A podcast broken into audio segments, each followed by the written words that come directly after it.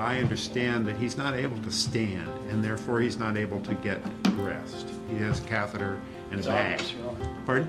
It's obvious. There's a catheter bag. I can't see it, but I believe you. There it is. Okay. He's got a bag with urine in it. When he was catheterized, and he is currently still catheterized, they voided 1,100 cc's of urine, a massive amount, although the treatment was begun with antibiotics. He had a predictable and predicted infection in the urine and bloodstream. That's the sepsis. Mr. Durst is not currently septic. If he was currently septic, he would be in the hospital. Now, did not think that in any way, shape, or form I would be saying the following in an open courtroom, but I'm going to because I think it's important. I myself had a catheter for an entire week going in and out of court. It was not pleasant. I, in fact, recognized had the same size one Mr. Durst has, which was under my clothes. It was not comfortable. Regarding the idea that somehow having a catheter removal needs to be done in a hospital, I removed my catheter myself. I noticed that Mr. Durst's bag was somewhat full, so I spoke to defense counsel about it. I told him it needed to be changed. I volunteered. I said I would do it. They told me that they didn't want to do it. They said if I wanted to do it, they appreciated it. Did you wash your hands? I did. Wait, I'm telling you. Okay. Welcome to this special bonus episode of Jury Duty: The Trial of Robert Durst. I'm your host, Carrie Antholis. Back in 2015, when Robert Durst was arrested for the murder of Susan Berman, he had already experienced a variety of medical issues. Since his 2015 arrest, Durst's health has appeared to decline, and in the last month, the defense has asserted that there has been a considerable worsening of his condition. However, as the prosecution points out, Durst has stated that he's willing to fake dementia in order to get a mistrial. So the question before the court, and the question we attempt to answer today, is: how sick is Bob Durst? In this episode, we're going to present as comprehensive an assessment of Durst's current health status as publicly available information allows. We will also offer a timeline of his various reported maladies. Later in this episode, I'll be joined by my co-host Brittany Bookbinder and by reporter Charlie Bagley to discuss how Durst's health has affected the trial. That's all coming up after the break.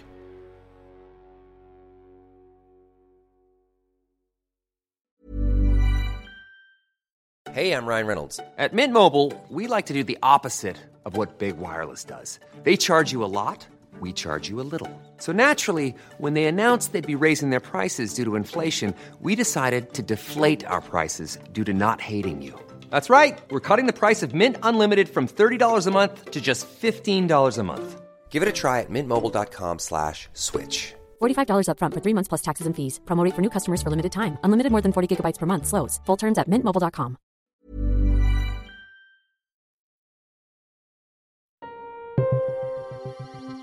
Before his incarceration, Durst would periodically reveal glimpses into his medical history in written and verbal statements. Let's hear a bit about how Bob himself has talked about his health, in his own words, as read by actor David Kelsey. In 2007, my health started going to pot and I got cancer of the esophagus and had surgery. Very successfully cut out the whole esophagus. Cancer was gone. No chemo, no radiation, or none of that. But when he cut out the esophagus, I guess he cut out part of my gut, and I have a problem with urinating. Right now, I feel I need to urinate. No problem. 72 years old. Cancer survivor, I have hydrocephalus, and that's my shunt right there. And I don't blame the surgeon, and I did not sue the surgeon, but what he did for me worked out to be very bad for me. My balance is not better than when we started, and that was the purpose of the operation. He had to do an operation on my spine before doing my head, and as a result of that, it hurts to look like that, or at the end of the day, just walking around a little bit, everything from here to here gets all tight and swollen, and I have to stretch for a while before I could walk anymore. I'm 72. If I go ahead with what my lawyers are telling me and fight, and let's say I win, then I'm 2 years later, 74, with a couple of years left. From my view, if I'm looking at the upside, what is the upside? If I go to court and I win and I'm 74 and not healthy, I've got the same body. I know you can't give me a different body. At the end of last week, the jury was left with a cliffhanger. What happened to Robert Durst? On the morning of Thursday, June 10, Judge Mark E. Windham announced that the trial could not proceed that day. After the jury left the courtroom, Judge Windham explained that the defendant had been taken to the hospital. And the record should indicate Mr. Durst is not here. We understand he is in the jail hospital because of some incident this morning involving his health. Although he didn't state the reason for the hospital visit, Judge Windham provided this additional detail. His circumstances this morning were that he was down. He was not in his chair, so he needed to be seen. When Durst returned to the courtroom this past Monday, his gray suit and button-down shirt had been replaced by a beige LA County Jail jumpsuit. Dangling from his chair was a catheter bag connected to his body by a plastic tube. I understand that he's not able to stand, and therefore he's not able to get dressed. He has I believe he's, if I may I discuss the catheter? I mean, it's an issue. He has a catheter and a bag. Obvious, pardon? It's obvious. There's a catheter bag. I can't see it, but I believe you. At this point, Durst held up the dangling bag and waved it around. There it is. Okay. He's got a bag with urine in it. So I understand that he is in a good amount of pain because of the catheter. Not because of the catheter. That's in addition to the catheter. He's in chest pain and he's unable to breathe completely. He's breathing only shallow when he tries to take a deep breath. It's painful. Although Durst's defense team had not yet received his full medical report, they once again asked for an adjournment. We do know that he was diagnosed with urinary tract infection with sepsis. This is one of the consequences of bladder cancer and malnutrition. He has an impaired immune system, making him more susceptible to infections. The pain is from the infection and catheter, and large doses of pain medication will make him lethargic. Before Judge Windham issued a ruling, he allowed the prosecution to respond. We have to look at what the history is here. The history is Mr. Durst is on tape talking about faking dementia. He's on tape talking about using COVID to get a new jury so he can start over. He doesn't want this trial to continue. The second thing, which I think is important, is counsel's expert and counsel really maligned the hospital jail system. That jail system apparently on Thursday, on their own initiative, got Mr. Durst, saw that he was not in the condition that they wanted him to be, got him assessed, got him treated, got him back here, and it's a urinary tract infection. Ultimately, Judge Windham did not grant an adjournment. He's been okayed to come to court today. Okay, and no, he has not been okay. Look at him, Judge. He's not okay. I said in the past tense, he's been okayed to come to court. In other words, he's been approved by a jail physician to be delivered to court, that he is not too ill to come to court today. So that's, I'm letting the record reflect something that you haven't described. Obviously, he is here. I'm sympathetic to his pain and discomfort, and I'm also sympathetic to the extra difficulty that presents for a defense lawyer. I understand that. I used to do it myself. I'm not inclined to adjourn. Let's do what we can. If he has to go home, go back, he'll go back. I have a blanket. I can give him a blanket. Yeah, he needs to put a jacket over the back of him. You can put a jacket over the back. If you wish, you can drape it over the chair, and that would conceal the evidence of him being in jail. Thus, the trial proceeded, with Durst seated at the defense table, his frail body shrouded in a large white blanket, which slipped off every time he moved to scribble a note on a yellow legal pad. On Tuesday morning, Durst dispensed with the blanket. Before the jury entered the courtroom, his defense team, now armed with Dr. Klein's lengthy report, asked once again for an adjournment. What I hold in my hand is a printout of the records we received yesterday, almost 500 pages, of his recent hospitalization. First, what they confirm is that, contrary to Mr. Lewin's assertions about suspicion of faking his conditions, they show a new hydronephrosis, swelling of the kidneys from significant obstruction with urethral dilatation. When he was catheterized, and he is currently still catheterized, they voided 1,100 cc's of urine, a massive amount, although the treatment was begun with antibiotics. He had a predictable and predicted infection in the urine and bloodstream. That's the sepsis part of the urinary tract infection. He also had chest pain with palpitations, and he was admitted to the medical intensive care unit on the 10th. He had an episode of ventricular tachycardia. He has a cardiology follow-up, and the renal follow-up is scheduled 5 months from now. He needs it today. He needs it now. Once again, the prosecution fired back, casting doubt on the analysis that Durst was in grave condition. Mr. DeGuerin sends an email saying that Mr. Durst is in, quote, grave condition. Grave condition means you are not expected to survive no matter what is done. So we've already got hyperbole going on. He is not in grave condition. He is not in critical condition. Let's look at the condition that he's in. First of all, it was the county and their very good doctors who diagnosed this condition, got him in, got him catheterized. Now, did not think that in any way, shape, or form I would be saying the following in an open courtroom, but I'm going to because I think it's important.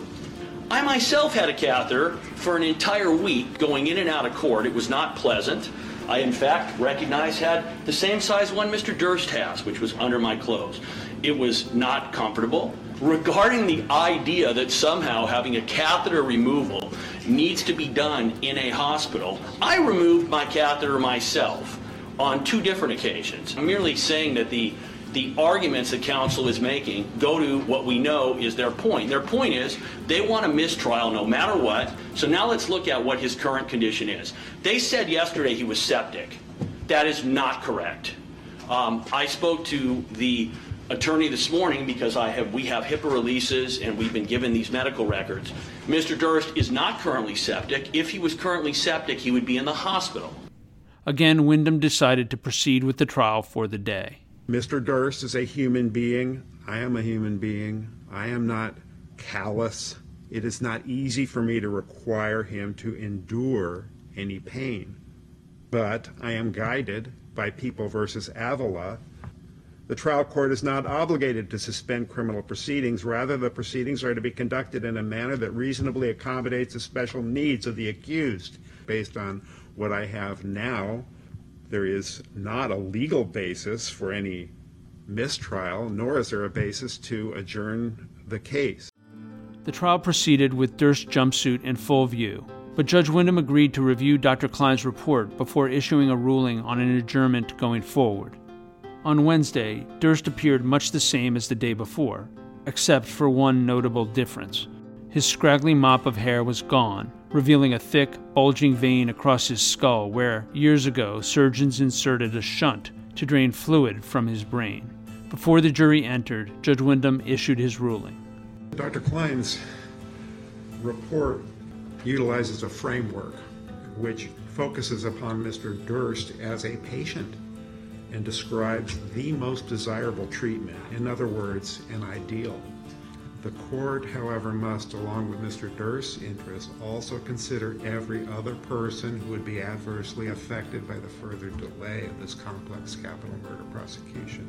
Thus, notwithstanding Mr. Durst's significant health concerns, there is no due process violation, nor is there any violation of the right to counsel in proceeding with trial. And so the trial proceeded. Before the court adjourned for the weekend, Deputy DA John Lewin addressed the court with a surprising update. I noticed that Mr. Durst's bag was somewhat full, so I spoke to defense counsel about it. I told him it needed to be changed. I volunteered. I said I would do it. They told me that they didn't want to do it. They said if I wanted to do it, they appreciated it. I went back with the bailiff and I changed his bag for him. Certainly it's unorthodox and it's unusual, but I just want to make sure. Look, who knows how this comes up at a later point, but Mr. Durst agreed. We went back. The bailiff was with us. So I said to him, I just wanted to try to help you. I'm more than happy to do it. Do you want me to change it? He said, thank you, I changed it. Just want to make sure that's on the record in case at some later point in time there is some allegation of whatever might come up. Oh, Mr. Lewin, I think you mentioned before you had experience with this. Thank you for lending a hand. And I don't know. No problem. I have a question. Yeah. Did you wash your hands? I did. Wait, I'm telling you. Okay. Somebody needed to do it. Those good old high school days. Somebody needed to do it. It needed to get done. Since 2013, Bombas has donated over 100 million socks, underwear, and T-shirts to those facing homelessness. If we counted those on air, this ad would last over 1,157 days. But if we counted the time it takes to make a donation possible, it would take just a few clicks. Because every time you make a purchase, Bombas donates an item to someone who needs it. Go to bombas.com/ACAST and use code ACAST for 20% off your first purchase. That's bombas.com/ACAST, code ACAST. Robert Durst's feeble appearance is a far cry from the wiry athletic frame of his youth. He is no longer the stoned California hippie, the New York City ladies' man, or even the middle-aged man in hiding who was capable of dismembering and disposing of a body. So, how did we get here? By the time he was arrested in New Orleans in 2015, he had already survived cancer and hydrocephalus, or as it's sometimes called, water on the brain. To treat these conditions, Durst underwent 2 surgeries, one to remove his esophagus and another to implant a shunt in his skull to drain the fluid. In 2015, Dick DeGuerin told the LA Times that, as a result of having 2 major surgeries so close together, Durst suffered from urgency and urination. According to Dr. Klein's recent report, over 50% of people with VP shunts have a malfunction within 6 years. In addition to these surgeries, Durst also had to have his cervical spine fused, resulting in a loud cracking sound every time he'd turn his neck. When authorities arrested him, they found blood pressure medication and sleeping aids in his New Orleans apartment. Durst later told People magazine, "I'm told my life expectancy is about 5 years." In spite of this prognosis, Durst did not appear to lose his sense of humor. In a handwritten note to a journalist in 2015, he said, "I knew that if I was going to let some guy drill into my head, there was no place I would be willing to go ahead other than the Houston Medical Center, and I left L.A." In November of 2016, Durst was transferred to a Los Angeles jail. By January of 2017, when he appeared in court, he used a wheelchair. However, by November of that year, he was able to walk slowly without assistance. In May of 2021, Durst's defense attorney Dick DeGuerin stated in a motion, quote, "It's grueling for a healthy individual, let alone a 78-year-old man with serious health conditions, including bladder cancer, prior esophageal cancer, coronary artery disease with drug-eluting stents, atrial fibrillation, and chronic kidney disease," end quote. And yet, in spite of the defense team's objections and motions, the trial has moved forward. To discuss these developments, I'm joined by my co-host, Brittany Bookbinder, and by reporter Charlie Bagley, who's covering the case for The New York Times and for CrimeStory.com. Brittany, Charlie, thanks for being here. Thank you for having us. Great to be here. Charlie, what was your reaction when John Lewin first told his story about his own experience with a catheter bag, and then told the court and everyone in the court that he had actually helped the defendant that he's trying to put away for murder empty his catheter bag? Well, I thought it was another special moment in what has been a full roster of special moments. It wasn't his own lawyers who have been telling us how concerned they are about their client's health and his ability to help them defend himself. There was one lawyer that stepped up and said to Bob's lawyers, hey, guys, do you want to go in there with Lewin and your client? Because your client gets pretty chatty. Oh, no, I'm not going in there. I mean, you can't make this stuff up. No, you can't. Brittany, what about Robert Durst's appearance and health over the last week or two has struck you in particular? Well, the morning that he had shaved his head was striking. It really kind of brought me back to In the Jinx, when they kind of recreated him shaving his head as he had done when he was going on the lam. And this time it had an even more striking effect, I thought, because he doesn't look well, and it was really quite a look. Yes, the bulging shunt in his skull made him look like an otherworldly character. I heard someone remark that he looked like Voldemort from the Harry Potter series. I think that is quite an apt description. Charlie, Brittany, I know this is an impossible question to answer in a case that has been full of unexpected turns for going on 20 years, but what do you think is going to happen to Robert Durst? Well, I want to say up front, I don't know if Bob is in dire shape, if this trial could kill him. He's a 78-year-old man who's been through the mill. But I think there's plenty of reason to be suspicious or to pause. Bob is very conscious of how he looks to the jury. And when he started growing his hair and had the shaggy look, he was trying to relate, I think, be a relatable person. And when he was on trial in Galveston 18 years ago, they put him in a chair that was lower than the chairs occupied by his lawyers. I think it was an attempt to make him appear less threatening. He does look decrepit. I mean, he is very old, 78 years old. So what I look for in the trial, though, is Bob paying attention. Is he writing notes? I mean, you see it every day when there's a witness on the stand. Bob's got his yellow legal pad in front of him, and he's writing away and handing his lawyers notes. So his mind is there. Brittany, any final thoughts on Robert Durst's health and his viability to make it through the rest of his trial? Yeah, I think Charlie's absolutely right. He's paying attention. He's taking notes. I think if even by the end of this, he just kind of ends up as like a brain in a jar, he will see this through. He certainly has a very strong will, and that willfulness, according to the prosecution, led him to kill three people. We'll continue to bring you the latest updates on Robert Durst's health and how it affects these court proceedings. And again, join us on Tuesday for an update on the latest witness testimony and more of Robert Durst in his own words. Even when we're on a budget, we still deserve nice things. Quince is a place to scoop up stunning high-end goods for 50 to 80% less than similar brands. They have buttery soft cashmere sweaters starting at $50, luxurious Italian leather bags, and so much more. Plus, Quince only works with factories that use safe, ethical, and responsible manufacturing. Get the high-end goods you'll love without the high price tag with Quince. Go to quince.com/style for free shipping and 365-day returns.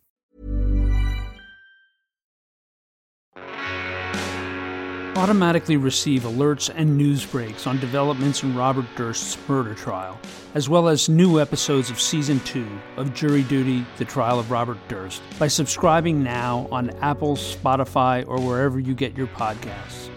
Remember, if you want to refresh your memory on where the prosecution and defense are heading with their arguments in the trial, go back and re-listen to episodes from Season 1. And head over to CrimeStory.com for in-depth coverage of the Durst story. Jury Duty: The Trial of Robert Durst is created and produced by yours truly, Carrie Antholis. Brittany Bookbinder is my co-host. This episode was co-produced by Alexis Notabartolo and Brittany Bookbinder. The words of Robert Durst were read by actor David Kelsey. Music was provided by Strike Audio. Thanks for joining us, and we hope you will come back for the next episode of Jury Duty: The Trial of Robert Durst.